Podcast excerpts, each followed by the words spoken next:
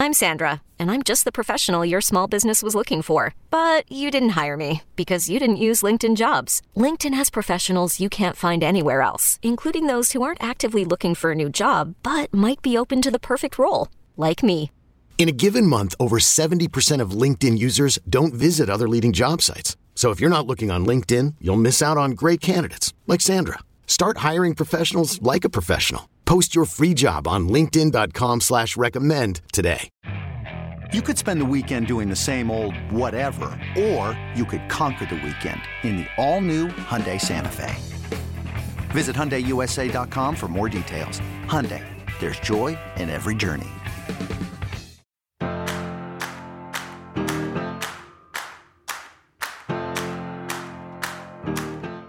Hello, hello. Lenny Wilkens, you out there?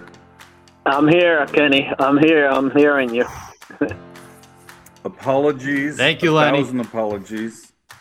As we start with Lenny Wilkens, we're only 56 minutes behind the scheduled time.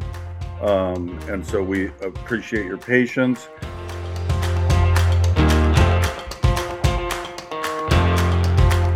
You know, usually it's me. I'm not even blaming you. I'm just blaming society for the technological problems we have.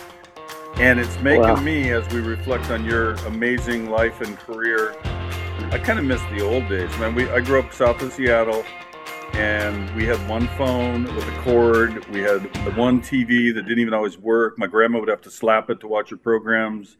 We had the Sonics. we had a newspaper. We were doing just fine, you know. And then we added all this yeah. technology. right, and that, that does change everything.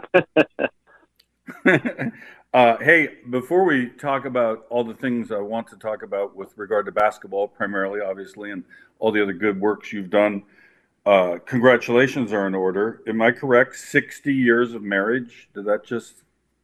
oh, that's correct. That's correct, Kenny. Yeah, yeah. It's uh, my wife says it's because I was on the road half of the time, but uh, yeah, sixty years. That's Marilyn, right? yes.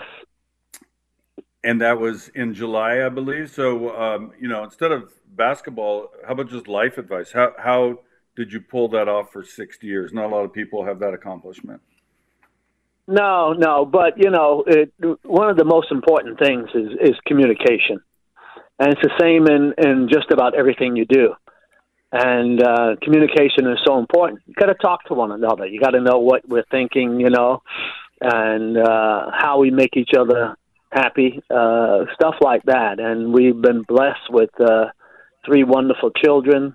Uh, they turned out to be uh, wonderful people, and I give her all the credit for that. Uh, so you know, it's uh, you know you uh, and and then you got to be uh, active in something that she supports, and she supports me doing charitable things, being involved in the community, you know, stuff like that. Yeah. So you were working a, a team. You were a team. Still are a team. Yes, Um, still are a team. Were there Mhm. times? Th- this might be a better question for her, actually. But you moved around a bit. You know, you you played in a bunch of places. You coached in a bunch of places, and and it was like, were there times that the call came in? You like, you know, this is the right deal for you, right? You know, you know, professionally, you should take this job, or you should go to that team. But then you had to secondarily break it to her, or was it always with her, and she would endorse it? Then you'd decide it. Well, uh, I, I don't think always, but once I started, she backed me. But give you for instance, when I first got traded to Seattle, and I came out here, and I was here for one year, and then the general manager they fired the coach, and they talked to me about being a playing a, a player coach. And uh, I told the general manager, I said, "You must be crazy," you know. But then I said, let me think about it, you know. So I went home and I talked to my wife and I mentioned to her that um, uh, they want me to be a, a player coach and I think I'll do it. And she said, you must be stupid or crazy. And she says, I know you're not stupid. so you got to be crazy, you know. But uh, anyway, um, we pretty much agreed on a lot of things, and uh, you know, and uh, it's worked out. Am I correct? Was was the coach who got fired? Was that Al Bianchi, or do I have my my timeline messed up? Who got fired to have you be the next coach as a player coach at that time? Yeah, it was Al Bianchi, who I knew I had played against him, and you know, but they uh, wanted someone. I don't know. Uh, you know, when I told the general manager he was crazy. He said to me, "Well, you run the team anyway." You know, I don't know how he got that assumption, but uh, you were the leader. You were the point guard. You know, right? Um, so mm-hmm. on tw- on Twitter, as we tape this on a Thursday uh, in October, um, on Twitter just yesterday. In fact, it was it was Caesars, the people I do some work for. They put on Twitter. They said, "Who was your favorite player when you were age 10? and I wrote Lenny Wilkens, and I'm interviewing him tomorrow. So, for the people who haven't heard this story, I've only told it a million times. I was a little kid in South Seattle. You were this uh, left-handed running hook point guard out of Providence, and and I I loved your play. I loved your style. I loved everything about you. And then all these years later, we become friends because I got involved with you and your foundation uh, when you would throw the gala and the golf tournament up in Seattle, and that was benefiting the Odessa Brown Clinic uh, helping some some kids in an underserved community get health care. You you were involved in that cause well before it even became a true national issue. This this big argument over you know the right uh, to health care in America. What got you involved? What did you see that, that made you inclined to like take that on as as your mission? Well, uh, a number of reasons. You know, uh, back home, um, my mom, it, it was always tough on her. It wasn't easy. My dad passed away when I was five years old, but I had some role models um, uh, who, uh, besides my mother, uh, there was a parish priest who was like a big brother. Uh, his name was Father Tom Mannion, and uh, and he was always encouraging and letting us know that we had to give back when we were in position to and uh and when my mother didn't like the guys or the people I was hanging out with, she would ask him to talk to me. And uh he we used to call him iron hands because when he grabbed you hmm. by the shoulder, you couldn't get away. And he used to always have a, an expression that he said to me was like, you know, who promised you? Did someone promise you life was going to be easy? And and so that was always on my mind that uh yeah it's it's not easy but but you can make it if you try and so with him encouraging me and then I met Jackie Robinson who and I was a big baseball fan at that time uh and uh Dodgers the Brooklyn Dodgers were huge in our community and I got to meet Jackie Robinson who was a fierce competitor uh, played with great intelligence, you know, and and he was always encouraging. So those were two guys that I looked up to, and uh, and then when I got traded to Seattle, I had well, I was in St. Louis first, and I used to work with uh, a program called Shoes for Kids. Uh, we provided uh, around Christmas time little things that uh, these kids couldn't afford or didn't have. And uh, so when I came to Seattle, I met two ladies who sort of adopted me and my wife. Uh, one was her name was Freddie Mae Gautier, and the other was Toby Burton. And they were very active in the community. And they introduced me to uh, the Odessa Brown Children's Clinic. And uh, the medical director was a gal by the name of Blanche Lavizzo who, when I saw how she worked with young people, uh, showing them a lot of encouragement, treating them with great dignity, no matter who they were or where they came from. Uh, you know, uh, that wasn't an issue. It was the health care that she wanted to provide. And, and that became my charity. Uh, after that, when I saw that and I saw that they were treating Native Americans, uh, uh, African American, white, didn't make any difference. You know, uh, they were afforded the care, uh, regardless of their ability to pay. So that became my charity, and we started out with a roast, and then we did the golf tournament, and then my wife suggested we had a dinner, and it just grew and grew and grew. Yeah, I got to meet Tommy Davis uh, National League batting champion a couple times. Played for the Seattle Pilots uh, briefly in 1969, the one year we had the pilots. And he was your good friend growing up in Brooklyn. And if I have the story right, he was very influential in, in you sticking with basketball and believing in yourself to go and make the effort. Take us through your high school years and how Tommy Davis impacted you there. Well, uh, Tommy and I were close, we were good friends. We lived near each other. We used to, you know, he talked me into coming out for the high school team, which I did, and um, and Tommy was all American, everything. But uh, he was uh, a starter on the basketball team, and when I came out for the team, uh, I was like number 15. They had 15 guys. I was number 15. Mm. and I didn't play much, you know, and uh, so I dropped off the team because uh, I had a little job on the side, and uh, but I started going to the playgrounds more, and uh, the, I, I started to play uh, the PAL, the Police Athletic League, the CYO, and I started to get better and better. And uh, by my junior year, I had improved a lot, and Tommy was persistent. So I went out for the team my junior year and made the starting five. And uh, wow, you know, I mean, but we had a great coach, and uh, he was very encouraging. You know, even though I hadn't played much, uh, he said I had great court vision. I didn't know what he was talking about at the time, but uh, later on I began to understand. And so I kind of slipped away from baseball and went more to basketball. Although uh, I still watched baseball. Uh, in fact, I didn't see my first pro basketball until my senior year in college. But I had seen a lot of baseball games.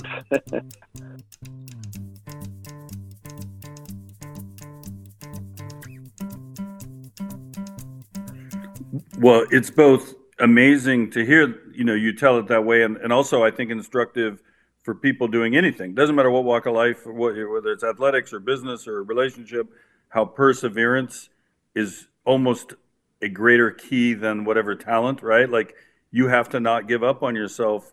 But it's just funny to see that you, way back when you're 16, 17, whatever you were, kind of had a crossroads. And with the encouragement of somebody and the improvement, and then you end up being, you know, three time Hall of Fame basketball guy some years later. And do you ever reflect on that? Like it could have gone a different way?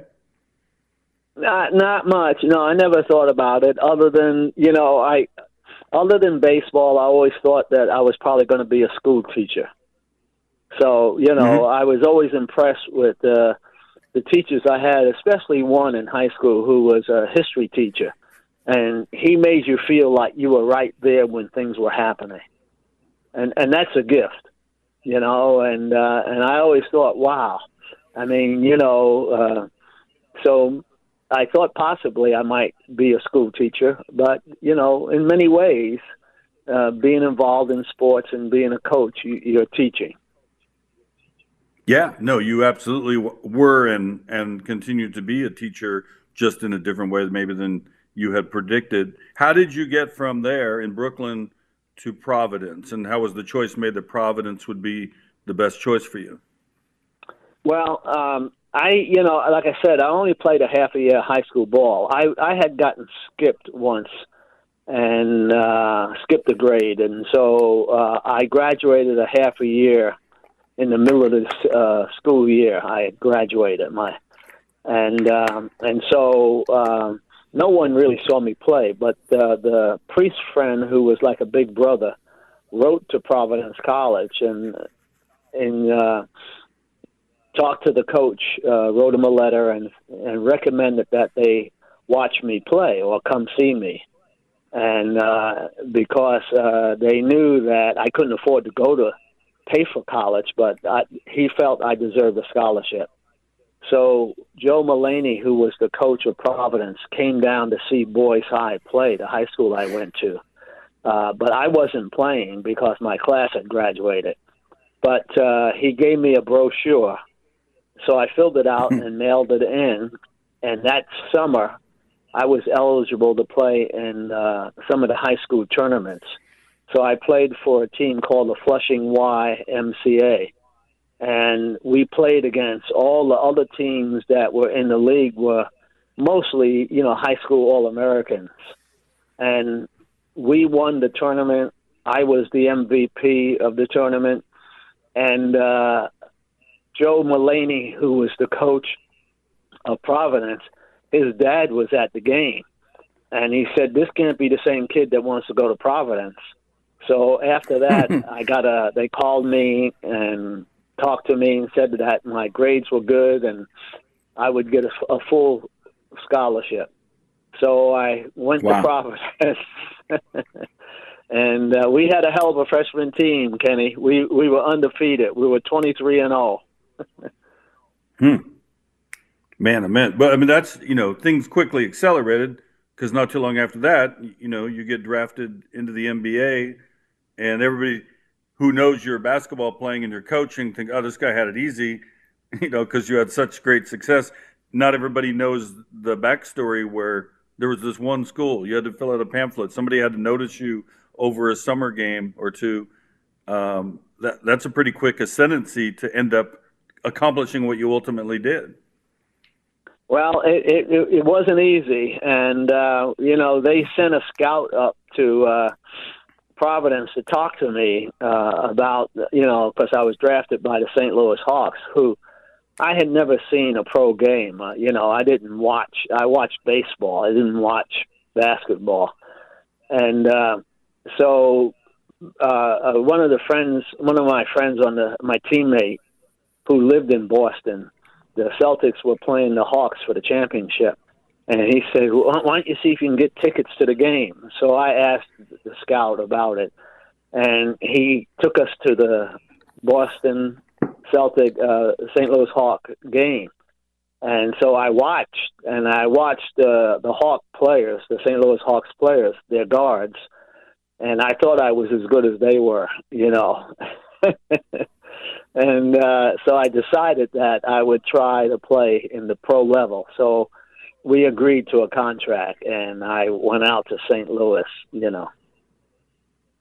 Wow. Well, eventually you you came out to Seattle. I heard you speak in Seattle just a few weeks ago. You and I were both at a fundraiser, and you were saying, uh, you know, kind of came, you know, kicking and screaming, then quickly like, oh, I kind of like this place, and you've you never left, right? Other than when you went and coached elsewhere, but Seattle was kind of your home base and is now. I remember because I'm now, you know, uh, I think maybe grade school and the junior high when you're starting to really become a star and a star for the Sonics, and they traded you to Cleveland for Butch Beard. And I, I can't tell you how, as a little, and so many of my friends, because we you know we revered these Sonic players and you in particular, how much and how hard that hit us. You, you at the time had just started to like get comfortable in Seattle, right? And then all of a sudden you get traded. How did that trade hit you uh, at the time? And if I have the story right, tell me if I'm wrong. You were, I think, golfing. Heard it from somebody at the golf course. You didn't even get approached directly by the team. Right. Well, the train, the team at that time, they hired a new general manager, and uh, and so uh, and he had talked to me. He said uh, that I should uh, play or coach. He didn't want me to do both. And I and I said, "Well, you don't pay me enough to coach, so I just assume be a player."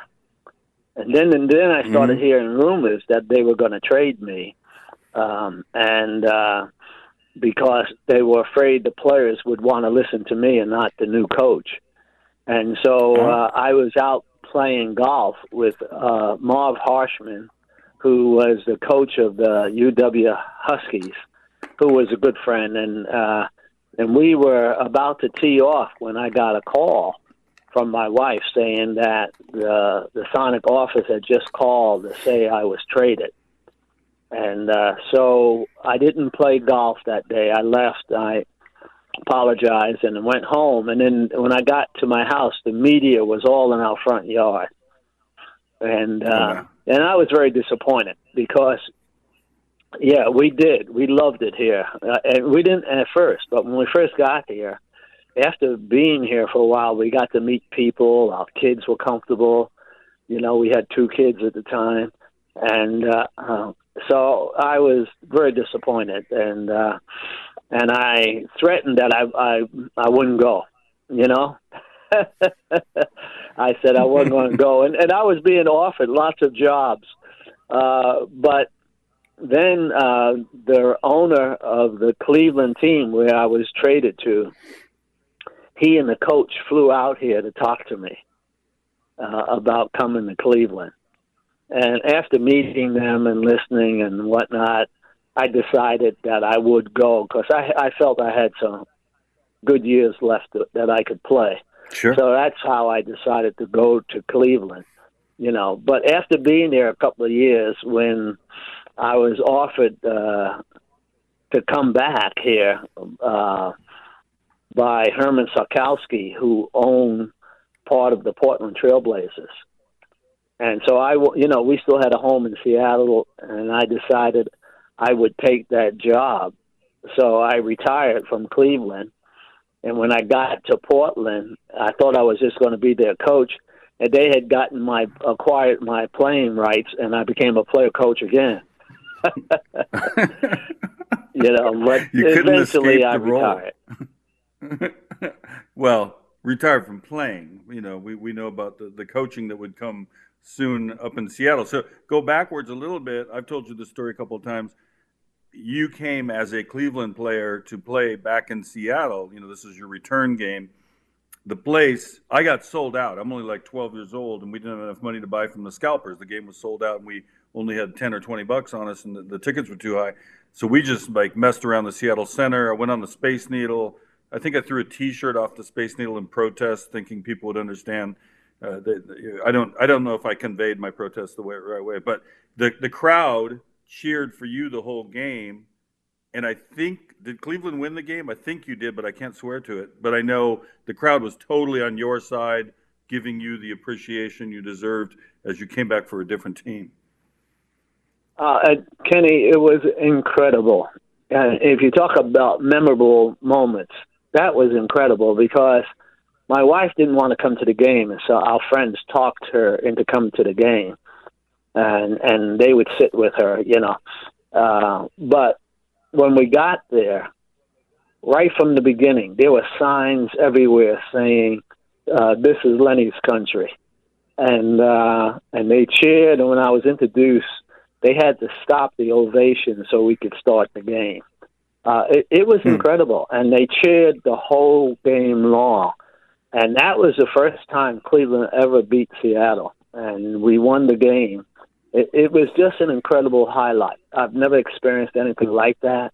Uh, it, it was unbelievable, and the, the it was just amazing.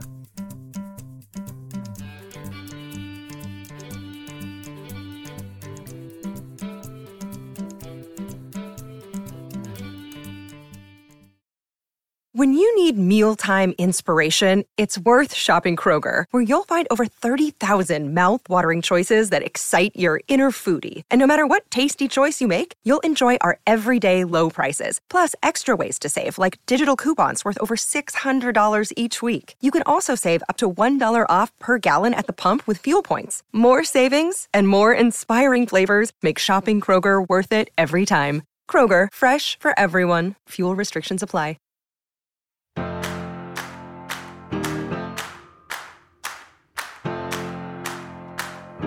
Good news is you eventually did come back to Seattle as the head coach. First, were you the assistant, then you took over for Hopkins? Is that what it was? Where we had a slow start and you elevated up to be the head coach the year we would eventually lose to the Bullets, now the Wizards, in '78. Correct?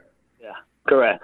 I what happened was that uh, that summer when I was in Seattle, I was at a dinner, and the owner of the Sonics kept following me around all night long wanting me to come back uh, to uh, Seattle, and uh, and I had uh, you know I had worked for CBS that year uh, doing uh, color commentating because uh, after uh, a year or two with Portland I left, uh, and mm. uh, but I, my home was in Seattle, so the owner talked to me. So I came back. I was in the front office. I was. Uh, you know, assistant general manager, director of player personnel, and um, they had a trade going on when I accepted the job, and I blocked the trade. They wanted to trade Fred Brown, and I said it was a bad trade, you know, because I they were trying to trade him to the Lakers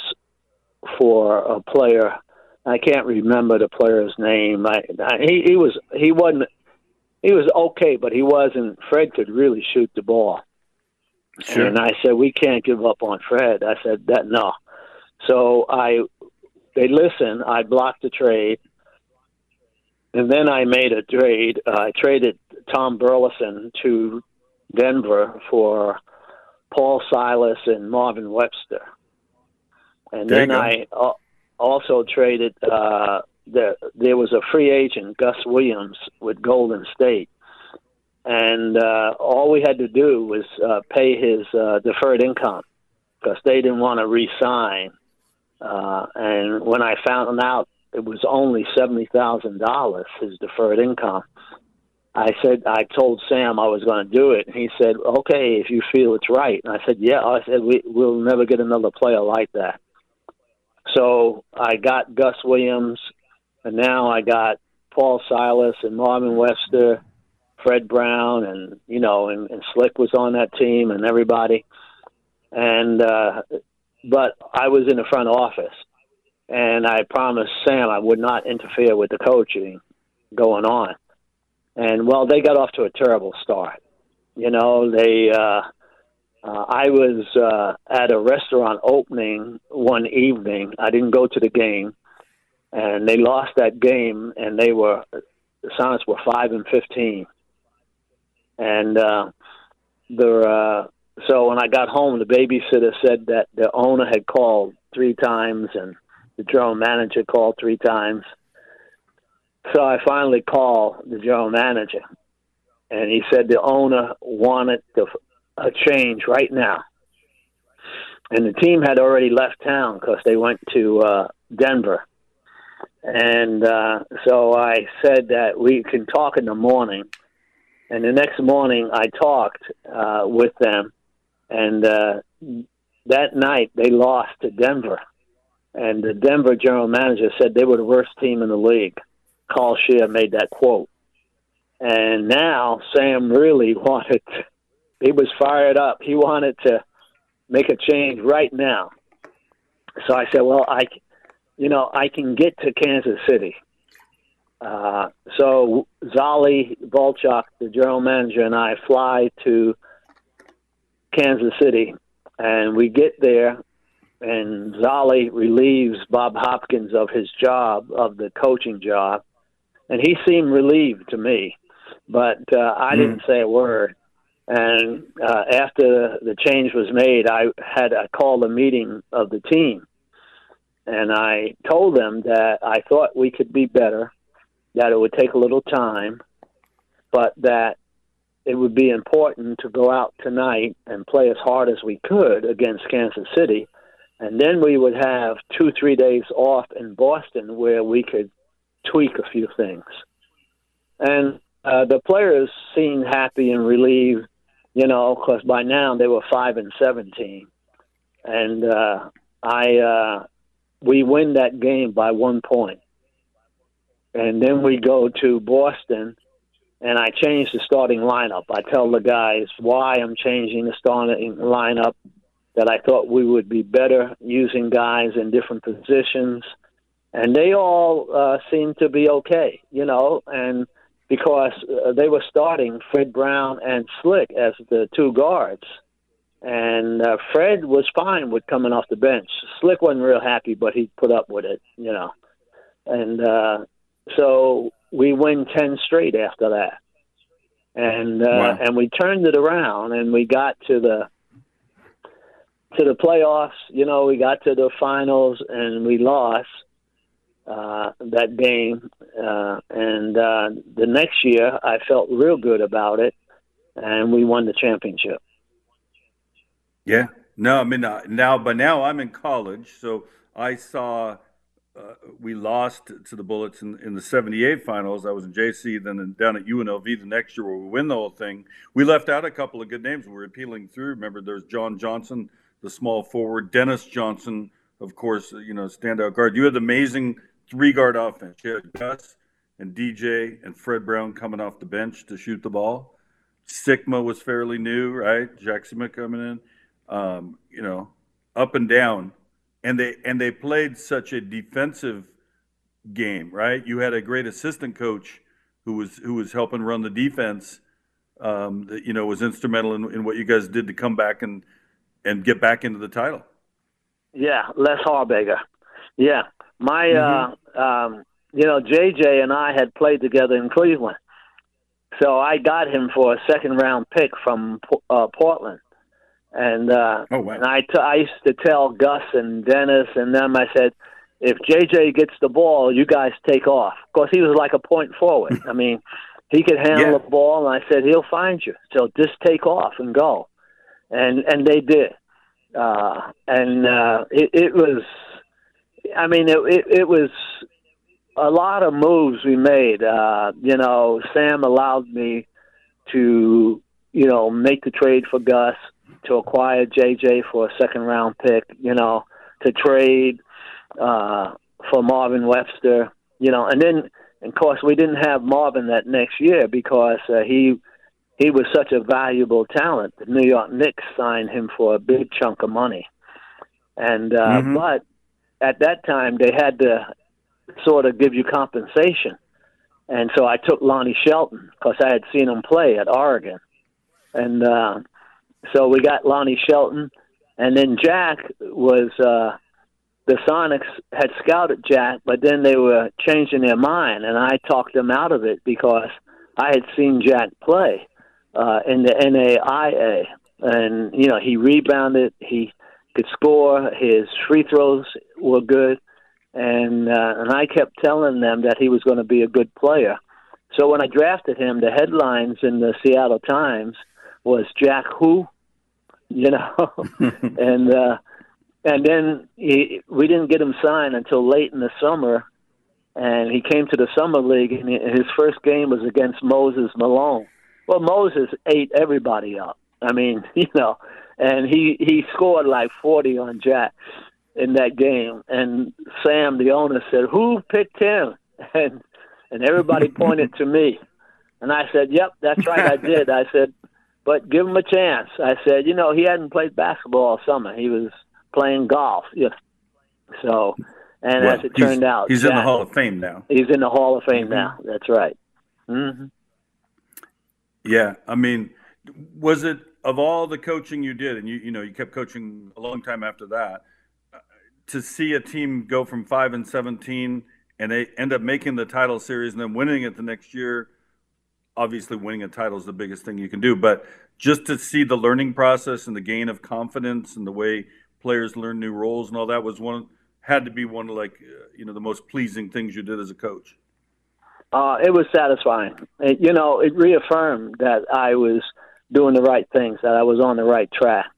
And so I always felt every time I went to a team, I helped them to be better than they were and uh, and and I loved that part of the game because the guys were responsive. They saw that uh, I was going to help make them better, and so it was fun in in that respect. You know, uh, uh, I I feel that every team I coached, they were very competitive and they competed when they stepped on that floor, and that's what I wanted. The next year is when the Lakers right? The Lakers kind of come into their own down there, and you're still a rival with them, you know, still playing them tough, but they went on a good long run with Kareem and Earvin Johnson and James Worthy and all that. Um, and you traded and kind of the, you'll know the, the dates better than I, you traded away Dennis Johnson for Paul Westphal. Why did you do that? Well, uh, Dennis wanted out. Uh, he uh, I, I couldn't get Sam to redo his contract. Uh, Sam just refused, and Dennis was very unhappy, and he uh, almost cost us to lose in a playoff game because he um, just was uh, an unhappy camper. and and you know, and I I knew why, uh, you know, because he had gotten the the MVP award in the playoffs, and he deserved a better contract, but but Sam just mm-hmm. refused, and so he wanted out. So the only uh, the trade that we could make that uh, we thought was going to be a good trade was Paul Westphal, and we traded him to Phoenix for Paul Westphal. Well, Paul came and he got hurt, and you know, and he had some issues himself, but he was hurt most of the year, and uh, and now Dennis uh, with Phoenix, uh, they were going downhill as well, and so I get a call from Boston from Red Auerbach, who I knew real well, and uh, coach K.C. Jones, and they asked me about Dennis. So I said, "Hey, listen." I said, "This guy is a great player. If you can get him, I said you're going to have to take care of his contract, though, because he won't come. Other than that, I said, hmm. but if you take care of his contract, you guys with your veteran team, he'll be a great player." And sure enough, he was. But I have to tell you this, Kenny. Uh, a year or two later, Dennis came to me and apologized for being upset at the time, but it was more because of his contract. And and I I said, hey, fine. I said just be the player I thought you could be, okay? And he was. You know, he he was a oh, great, sure. great player. Mm-hmm.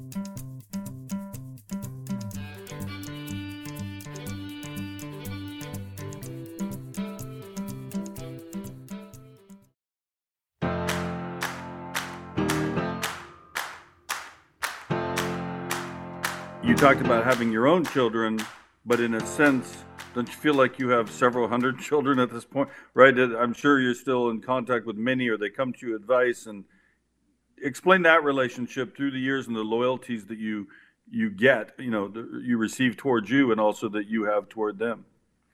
Well, they they listen. They helped me enjoy my job because they were responsive. They listened. They grew, and and and I was happy about that because I told them that when basketball is over, they're going to have to do other things, and uh, and so they responded to me. And the nice thing is that when I was doing my event, the the golf tournament and the big dinner to raise funds for the Odessa Brown Children's Clinic, when I would ask them to come, they all came. I got pictures of Magic, of Barkley, of uh, you know, Lonnie, of uh, Jack Sikma, of uh, Gus. Uh, every, every, they all would come to the dinner and the tournament. And uh, and and I was so pleased by it because it showed so much respect they had, and we stayed in touch. You know, uh, when I went on trips or when I coached All Star games, they responded extremely well. Yeah, no, I was looking up not that I don't know your career fairly well off top of my head. I think I missed one or two points, but um, you're three-time Hall of Fame member, correct? Player, coach, and Olympian. Yes, yeah. And, I'm the and, only one in and, three times. yeah, I, I think the internet hasn't caught up to that because I saw so many sites that would talk about two-time player. And I said no, right. but there was also was it the 90, 92 Olympics? Do I have that right? The, 92 Dream Team. Yes. Right. Yeah. Did you get to go make a new speech each time? Like, how does that work? yeah, well, they asked you to come, I, and certainly it's a highlight, and I would go. Uh, I'm very thankful for that, you know, and um, to be the only one in three times, and and then I, uh, you know, I was the head coach in '96 Dream Team, and we won the gold, and uh, mm-hmm. and that was fun you know, uh, because the, that time the Olympics were held in Atlanta. And uh, so it was wonderful to have it in our country uh, before it was in Barcelona, Spain, which, which was a great mm-hmm. experience. Mm-hmm. Do, you, do you, are you one of those guys who looks at basketball and says it was better at a certain period of time, or do you just accept that basketball is what it is at the time that it's in, right? It's a different game today than it was 10 years ago and 20 years ago, and certainly when I was a little kid watching it. Yeah, well, it I do, Kenny, and and it, you know the hard thing is that the players in each era are great.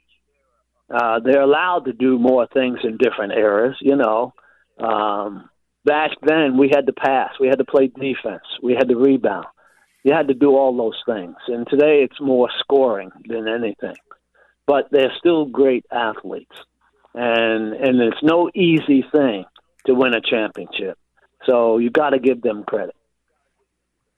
Yeah, I mean it, it's hard because you could grab a player from the 1960s and like, oh, how would he possibly compete? It's like, well, maybe he would. Maybe we just don't know because you can never do the control test, right? I mean, I think Wilt Chamberlain would do just fine today, right? Like there, there's all sorts of players through the decades that would transfer over to any decade. Exactly, exactly. Yes, that's for sure would you have developed your three point shot by now? Were you, you know you were the you were more passer and little left handed running hook. You had a good jump shot for sure, but would you wanted would you have wanted to back out and be launching you know like Steph Curry does? Well, I, I you know it's hard to say. I mean, I knew that I could get to the basket. I don't care who was guarding me. I could get by them, and, and I felt that by doing so, I was able to score or get my teammate an easy shot. So I, you know, to me, it's uh, you know, it's whatever uh, makes you effective, and so I think that uh, probably would have shot more threes, uh, but uh, I liked what I was doing at the time, and I could do it well, and uh, and so I did it. How disappointed were you when you saw the Sonics depart and head to Oklahoma City. The, from my perspective, I, I was way out in Connecticut, you know, working at ESPN, watching it from a distance, and I kept thinking, oh, somebody's going to come in and, you know, this is not going to happen. There's no way that's going to happen. And then sure enough, you know, they sold it to people who don't live in Seattle. They gave it a couple years. They didn't get the gym they wanted, and they took off. But it was just stunning. It still is in a way. The, the, almost unbelievable that we don't have an NBA team there. Well, uh, you know, I was in the front office for a little bit during that time. I had come back. Uh, I stopped coaching uh, uh, back east, and um, I was in the front office, and I could see what was happening.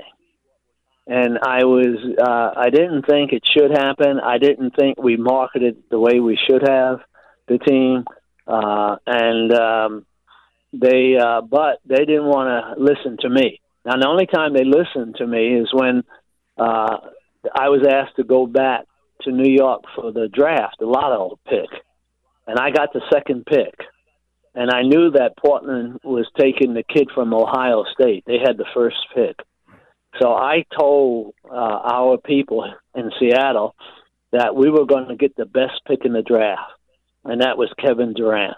I said he could play two, three positions right now, and uh, so when they had the draft, they they wouldn't let me or the team doctor sit in the in the room with the owner. You know, I mean, they you know uh, it was I could and and he was upset and I was upset too because I knew he wanted to move the franchise, and I was not a part of it. I wasn't going, and I wasn't going to Kansas uh, to Oklahoma City. So uh, when they uh, after that, I just resigned. I said I don't want to be part of that because uh, that's not fair. I said we got a legacy in Seattle. If done right, uh, we can make this a better franchise. It has a legacy, and and uh, the little uh, they did a little um, rebuild job. Uh, all they did was add some seats. They did a very poor job of redoing uh, the Coliseum and so I resigned and didn't want any part of it. And uh, and they moved, and I think it was to the detriment. Uh, you know, Oklahoma City hasn't done anything. Uh, I mean, they competed, but they haven't done anything. And I think that uh, with our legacy, the Sonics should have never been sold. Yeah. Well, now you talked about the rebuild. For those who don't follow, we had the Coliseum, which was built for the World's Fair way back in '62, I think it was. And then they they threw some seats in and maybe threw in a couple luxury boxes. But now, the the new joint, the the Climate Pledge Arena on the same you know grounds is absolutely world class, right? We have the Storm; they're doing great. We got the Kraken. They throw concerts. I mean, it's it's ready for an NBA team. What do you think it's going to take to to actually make that happen? Because I keep hearing the hints. I thought Silver, the commissioner, a couple years ago, kind of more than strongly hinted. Then all of a sudden, there's a bit of a pullback. So I don't really know why there's any more delay when clearly there's enough players. The international game is so good, we could throw together a couple more teams and not dilute the league. I think. Yeah, they, there's no excuse now. The Tod Leiweke uh, and his group they they uh, redid uh, the arena. It's called Climate Pledge Arena. It's beautiful. I've been there to see the Kraken play. I saw uh, the Storm play, and I was there for an exhibition game between Portland and uh, the Clippers, and it had well over eighteen thousand people, and they were going nuts. So uh, I, hey, it's ready. There's no excuse, and I'm hoping that it happens soon. And can we get you to come back and coach? Would you be willing to take that? You don't have to play or coach. Just would you want to roll? How about that? Would you like to be a part in some fashion? Definitely, definitely, yeah. Mm-hmm. That's a that's a good way to end this conversation with some hope. Um, we didn't get into politics. We always talk that on the side when we see each other. And I hope you uh, keep living your best life in Seattle. And I hope to see you out there one day soon. Okay, Kenny. And it's always a pleasure to talk to you, man. I enjoy it. Thank you so much. And uh, you stay safe. Hey Mayne is a production of me, Kenny Mayne, and Audacy. Our senior producer is Paul Aspen. Our executive producer is Jody Avirgan. And our executive producer for Audacy is Lena Glazer. If you like our show, please rate us, leave a review, and don't forget to subscribe.